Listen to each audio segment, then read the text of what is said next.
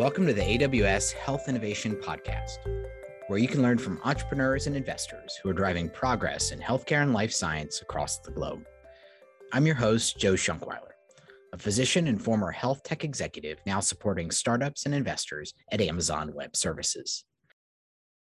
Today, I'm joined by two guests Adam Tebbe, Vice President of Computational Data Science and Technology at Goldfinch Bio, a precision medicine company targeting kidney disease, and Bobby Mukherjee, CEO and founder of Loka, a Silicon Valley based software consultancy working to move projects to market as fast as possible.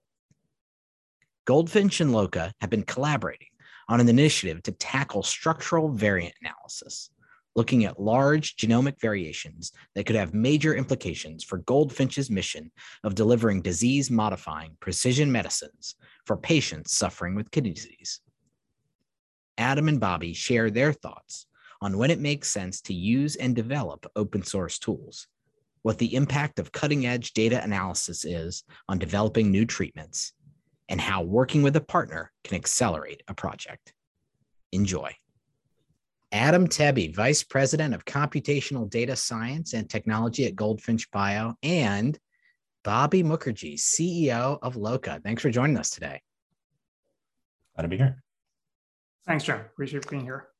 I'd love to love to start with Adam. Can you can you tell us a bit about Goldfinch, and, and I'd also love to hear about you know what you're in particular working on and and how you got there.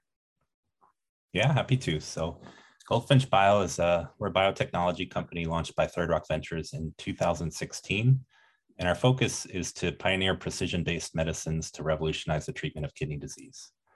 So, if you don't know, chronic kidney disease affects about 780 million people globally. That's one in every 10 people in the world. Progression to end-stage kidney disease is common and severely impacts the quality of life. And despite this, fewer than 1% of all research programs across the industry are focused on reducing the burden of CKD. So here at Goldfinch, we're applying precision medicine to discover, develop, and commercialize disease modifying kidney disease treatments. We really believe that our approach enables us to uncover subsets of patients based on genetic, environmental factors within heterogeneous kidney diseases and associated biological targets for therapeutic intervention. So one way that we do this is uh, through through one of the cornerstones of our precision medicine product engine we call our Kidney Genome Atlas, or KGA for short. So our KGA houses genomic, transcriptomic, clinical data from tens of thousands of people living with kidney disease. These data are mined using a variety of algorithms and methods to identify molecular and environmental causes of disease. And so I've been here at Goldfinch for four and a half years now, and a lot of my time has been spent building this genomic resource. And helping to identify new drug targets, stratify patients um, and disease, and help help move our programs forwards to one day hopefully fill this incredible unmet medical need. So my role broadly encompasses data science and technology. Myself and team we're, we're tasked with responsibly managing the company's data, building scalable compute environments, tools, pipelines, analyzing data, and ultimately generating insights that move our programs forward. Uh, thanks, Adam. Bobby, I'd love to love to learn about Loka and, and what you're working on. Yeah, yeah. So um, you know, at Loka, we're, we're a software consulting company based in Silicon Valley. And kind of our mission really is to help the most ambitious startups uh, bring their innovations to market faster. Um, so, uh, you know, my background before that, um, I've been um, uh, lucky enough to start and successfully sell uh, my own startup uh, which has given me you know some great lessons. And then I've also been lucky enough to to fail with uh, with the startup I started, which gave me even more powerful lessons, I would say. And I would say the combination of those experiences is what I've sewed into the fabric that is Loka, and probably why I'm incredibly respectful and empathetic of uh, you know entrepreneurs like Adam because I've sort of been in their shoes and understand the trials and tribulations and the highs and the lows. So our entire company is sort of finely tuned towards helping these ambitious startups that are doing truly meaningful work um, get their innovations uh, to market faster. Clearly, this is a, a marriage of two important areas. Excited to have you both here. Adam, could you could you start? We wanted to discuss something called the Structural Variant Project um, which is near and dear to your heart, I know. So I'd love to, can you tell us a bit about that project and you know what it entails?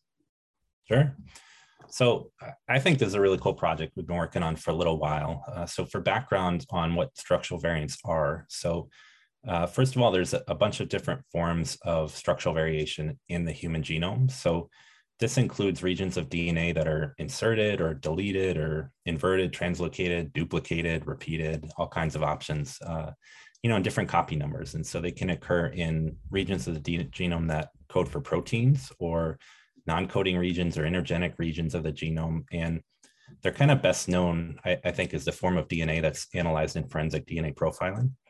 But uh, interestingly, kind of with the, the advent of next generation sequencing and these large population based uh, GWAS studies that are being done now, we're learning about kind of different kinds of variation across different populations and understanding how structural variants can predispose you to many different types of disease through a variety mm. of mechanisms. And so we we think that they're equally important as single nucleotide polymorphisms and, and commonly associated in genetic that are commonly um, kind of used in genetic studies. And so our KGA, we you know we have more than 30,000 whole genome sequences, and this this project was really conceived of as a way to enable us to, you know, accurately really look at those different classes of structural variants in our data and look for associations with kidney disease that would help us develop new medicines for patients. And so I think historically the community has really put a lot of um, focus on calling SNPs. There's been a much less focus on structural variants just due to the complexity of the types of rearrangements and also mm. the fact that some of them are so big that they're they're bigger than the the standard read size of a lot of sequencing methods. And so um, you know, you can overcome this now with newer newer tools, newer technologies like long read sequencing, but you'd have to resequence all of your samples, which for us would just be totally cost prohibitive. And so the advantage of this pipeline that we're talking about is that it enables us to, to use standard short read data, such as what we have, and you know, still uh, be able to call structural variants and look at those within our data set. And so most of the approaches that look at structural variants right now are what are called ensemble methods. And so that means that instead of using one variant caller, they're using a bunch of them that do different things well and then put them put the data all together. And so our collaboration with Bobby's team at Loka is, is to port one of these ensemble methods that was developed at the Broad Institute over to run on AWS's platform. And that's important to us because that's where all of our data lives. And so we want to be able to run to analyze that data where it is and not have to move it out somewhere else. And I think the real benefit of this is you don't have to go resequence your data. You can use, you know, uh, Goldfinch or someone else interested in this can use their existing data on AWS's platform and then run it run it through this pipeline to identify potentially new new signals in the data. Got it. And it sounds like this is totally in keeping with the uh, precision approach that you outlined earlier that Goldfinch is is central to Goldfinch's mission. So you're really trying to find that uh, precision approach to to treatments for kidney disease. Is that accurate? Yeah, absolutely. In terms of timing, why why tackle the structural variant aspect now um, versus is is it a technological advancement? Is it a data advancement? Like what is what what makes now the right time uh, to tackle this project? Yeah, I think there's a, a few things to think about. I mean, we, like I said, we really believe that understanding structural variation in our patient population will really help us provide further insight into proteinuria kidney disease and help us identify new, new targets that lead to new medicines. And so, you know, we're committed to this idea. We've wanted to do this for a couple of years, but the question of why now instead of two years ago, mm. uh, I think at this point we've completed all of our GWAS analysis. We've looked at common and rare SNPs. Um, but we haven't touched structural variants. And so, you know, one of the real limiting factors was we knew that to do this project, we needed a partner. Uh, we knew we just, you know, we're a small company. You know, we have a really limited kind of technical team, limited in terms of number of people. Uh, and so, you know, we knew that we needed to find somebody who could really help us get this project going. And so, you know, I think that was an first and foremost in our mind. And then another important consideration was just the maturity of the, the pipeline. You know, this this has been under development for a couple of years by the Broad. Um, and as with any kind of software project, you know, it's not done. It's still being still being worked on. It's still maturing. But we we felt like it got to a point of maturity where it was worth us kind of taking a shot at trying to use it. And I, I, think one of the drawbacks is that it was was built and tested on a different cloud provider's platform, and so we couldn't just use it out of the box. We knew that we had to do some work to kind of port it over, get it working on, um, you know, an AWS backed infrastructure. And being such a small t- team, you know, we had to align internal resources. We had to make sure we had some ability to to be the the customer of a partner and, and work closely with them to define the requirements and do the testing and I think so. It took us a while to kind of put all of that together to find a partner to get the resources lined up, make sure the pipeline was there, and we we feel like kind of this is the right time for us to move forward with it. So it sounds like bringing a partner in was first and foremost as you wanted to tackle this challenging you know project. What about the other side of that? Were there reservations about bringing and anyone else into the into the project, given that you know you have a as you said a small but um, high performing team on your on your side? Yeah, I think it's a great question. You know, with us, actually, we had prior experience working in this type of engagement where we worked on developing a solution to run Hail on Elastic MapReduce, which is available as a quick start on AWS. So we were fortunate in that aspect where this isn't the first engagement like this that, that we've done. So I think for us, it wasn't so much a concern of whether this is, you know, how will we work with a partner? Um, is it you know should we bring in a partner? Should we try to staff up internally? I mean i think because we've had that prior experience this was a pretty easy decision for us to make. But i think the really important thing with a project like this in particular is thinking about who who is the right partner right? I mean you can pick uh, almost anyone off of uh, uh, you know aws's um, referral site basically to, to pick a partner to work on a fee for service engagement. But it, for us, it was really critical to identify a partner that saw this project as really being a strategic opportunity for their business and something that they would commit to helping not only build, but helping to kind of maintain over time. They, they saw this as an important component of what they could do as a business moving forward and not just an, you know, an arrangement where they get paid for their work and they move on to something else. And so uh, you know, I've just seen too many examples where a workflow or a, a, piece of scientific software gets released and then it just goes stagnant. It doesn't get maintained, it, and you know, it's obsolete almost as quickly as it gets released. And so, I think in this particular case, really the because the upstream pipeline is still under development, it's still changing. You know, there needs to be diligent testing. There needs to be some level of care and, and maintenance that gets provided, or else it becomes obsolete. And so, finding a partner that understands that, understands kind of the landscape of scientific software, and is willing to um, work in that environment, I think was just really important for us. Bobby, I'd love to to bring you into this because you've you know you do these kind of engagements or or you know similar engagements um, frequently at, at, at Loka. What are some of the value proposition that you that you bring in um, as a partner? The, the way I see it is that you know, at Loka, we're very lucky because as a, as a consulting company, we have a very diverse portfolio of experiences that we get through the work that we do for our, for our clients. And um, obviously, we have a, a, thriving healthcare and life sciences practice, but we also have uh, uh, a practice around fintech and then, you know, machine learning core uh, across a bunch of different verticals.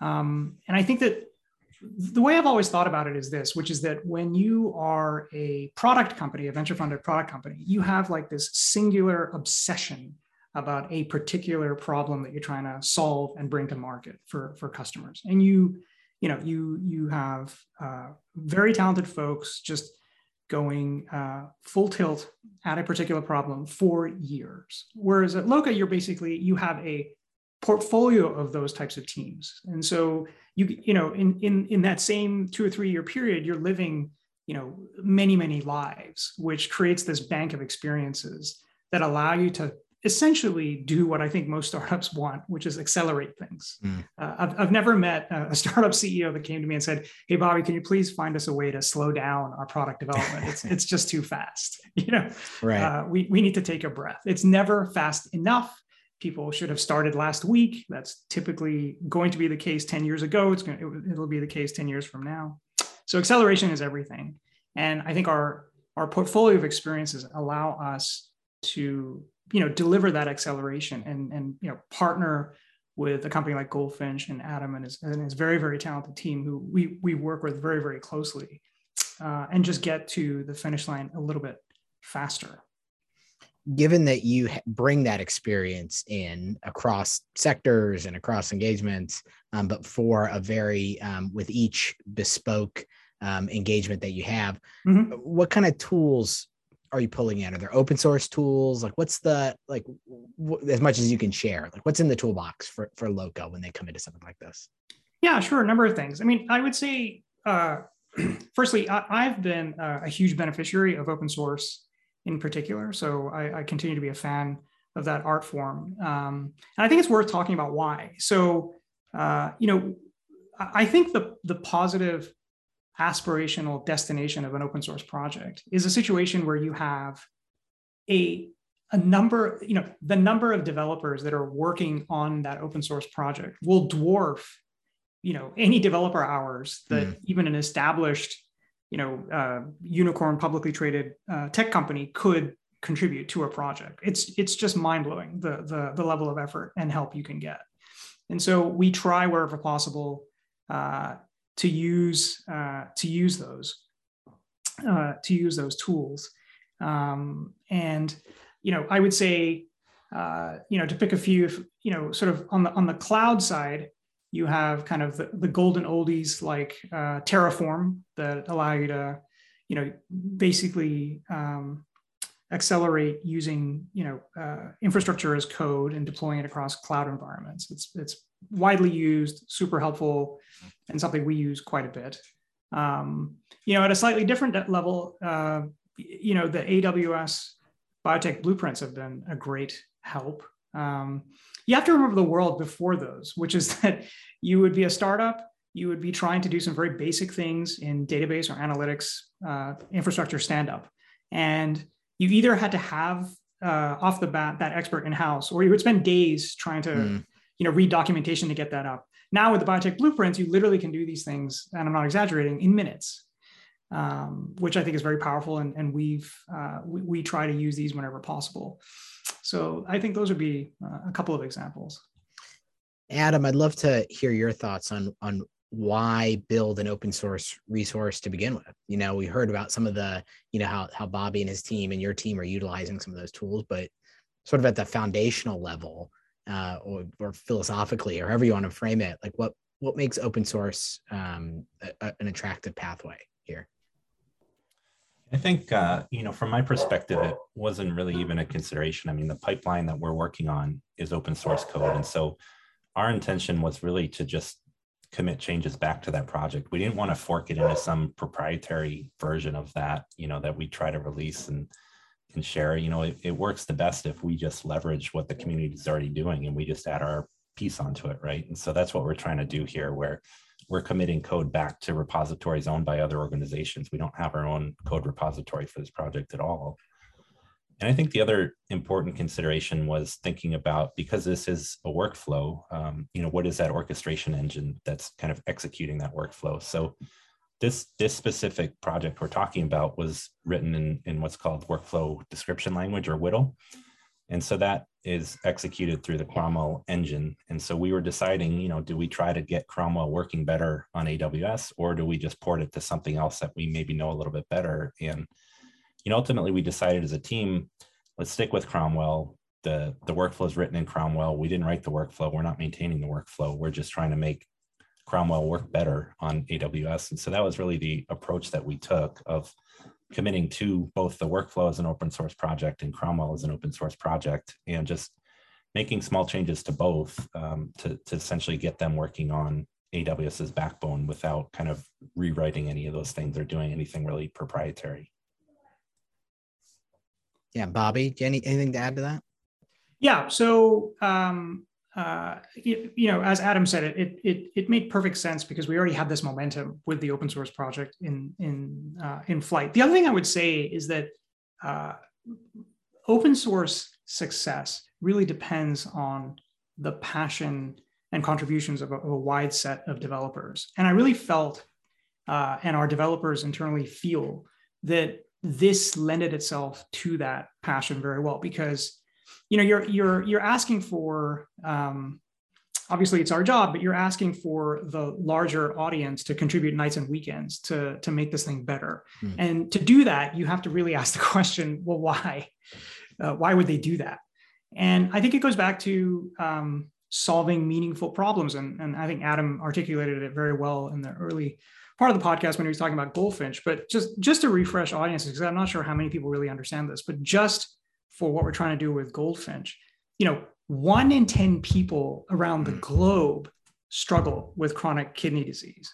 And so on working on this structural variant open source initiative that we're doing with, with, with Goldfinch, um, we have a very clear line of sight to uh, helping put a dent in that problem and, and helping some of these patients that are struggling with kidney disease. That's just one ailment out of the thousands of ailments that are out there on planet Earth where the same precision medicine techniques using the power of genomics could make a real difference. And to all of us on the Loka team working on this, it felt like that had legs, that we hmm. could get other developers excited and passionate about that to move the ball forward. And I think that's critical in an open source project. If you look at the graveyard of open source projects, they're filled with initiatives where you just didn't have a great answer to that why. But this one does. Yeah, no, that it, there's a, a community aspect to it, um, or you know, decentralized aspect to it, which now is um, very much in vogue, but um, is, is is a very real thing. You know, and and going out another layer, as you said, to the the clinical um, angle here. Uh, you know, in my previous life, I I spent a lot of time with patients with end stage renal disease, and the the um, burden of that disease is so significant and the outcomes um, from transplant are very good and um, dialysis are you know getting better um, but it's there's a lot of patient suffering that goes into end stage renal disease and chronic kidney disease. So um, it's definitely one of those things that you don't have to wonder what the impact of what you're working on is um, and that must be must be quite fulfilling. Um, I have a philosophical question, Adam. Like, do you have any, you know, do you have any advice for other folks in the data science world about when they tackle these kind of projects um, at big companies, small companies? Like, what's your like, what's the best way to to frame that for folks? Yeah, it's a good question. Um, I, I think one point obviously is you have to get the business behind it. I mean, you're taking time, resources away from other things we could be doing to try to move our programs along. So why is this specific project important to us? How is it going to help move the business forward? So framing, obviously framing out the business case is really important. I think the other thing that we, like I said, we we realized early on we just you know we weren't going to be able to tackle this this thing by ourselves, and so um, I think another thing to think about, especially if you're a small company, is you know having a good relationship with your account team uh, can be really beneficial as well where they're aligned behind your vision of what you need to do as a business and you know especially as a technology team within that business. And so we you know at goldfinch we approached our account team and we said you know can you help us with this? Can you is there anyone you think you could you know partner us up with that would be interested? Which was how we got the introdu- introduction to bobby and the team at Loka um, but i think it I, I wouldn't understate that. I mean i think that we've we've been very fortunate in the relationships that we've built where we now have the opportunity to kind of learn a little bit about um, project roadmaps on different services and different kind of service offerings that AWS is considering and some voice of the customer type activities. And so, uh, you know, I think building that relationship with your account team is really important. And I think it can really help with a project like this, uh, where, you know, you need some help, you need somebody to, to provide input or resources. And, and, you know, I think we've been fortunate in that respect. Bobby, any other any best practices that you've seen from your you know experience in the space that that, that you'd like to share as well? Yeah, so I would say when it when it comes to um, health tech or life sciences startups, um, the the thing that I really try to advise is to focus very much is, is to focus the resources of that startup very much on the problems that only the, the people underneath their roof are uniquely suited to solve, where they are domain experts. And it's a very, very specialized knowledge set that only they can really handle. But wherever possible, you know, keep your eye on the acceleration prize of time to market, getting to market quickly to, to get feedback and, and go through the trials. And for a lot of technology, data, inter, you know, data engineering, cloud infrastructure problems. The problems have been solved before many, many times over across a bunch of different industries. So, you know, best to bring in someone that has done it a million times.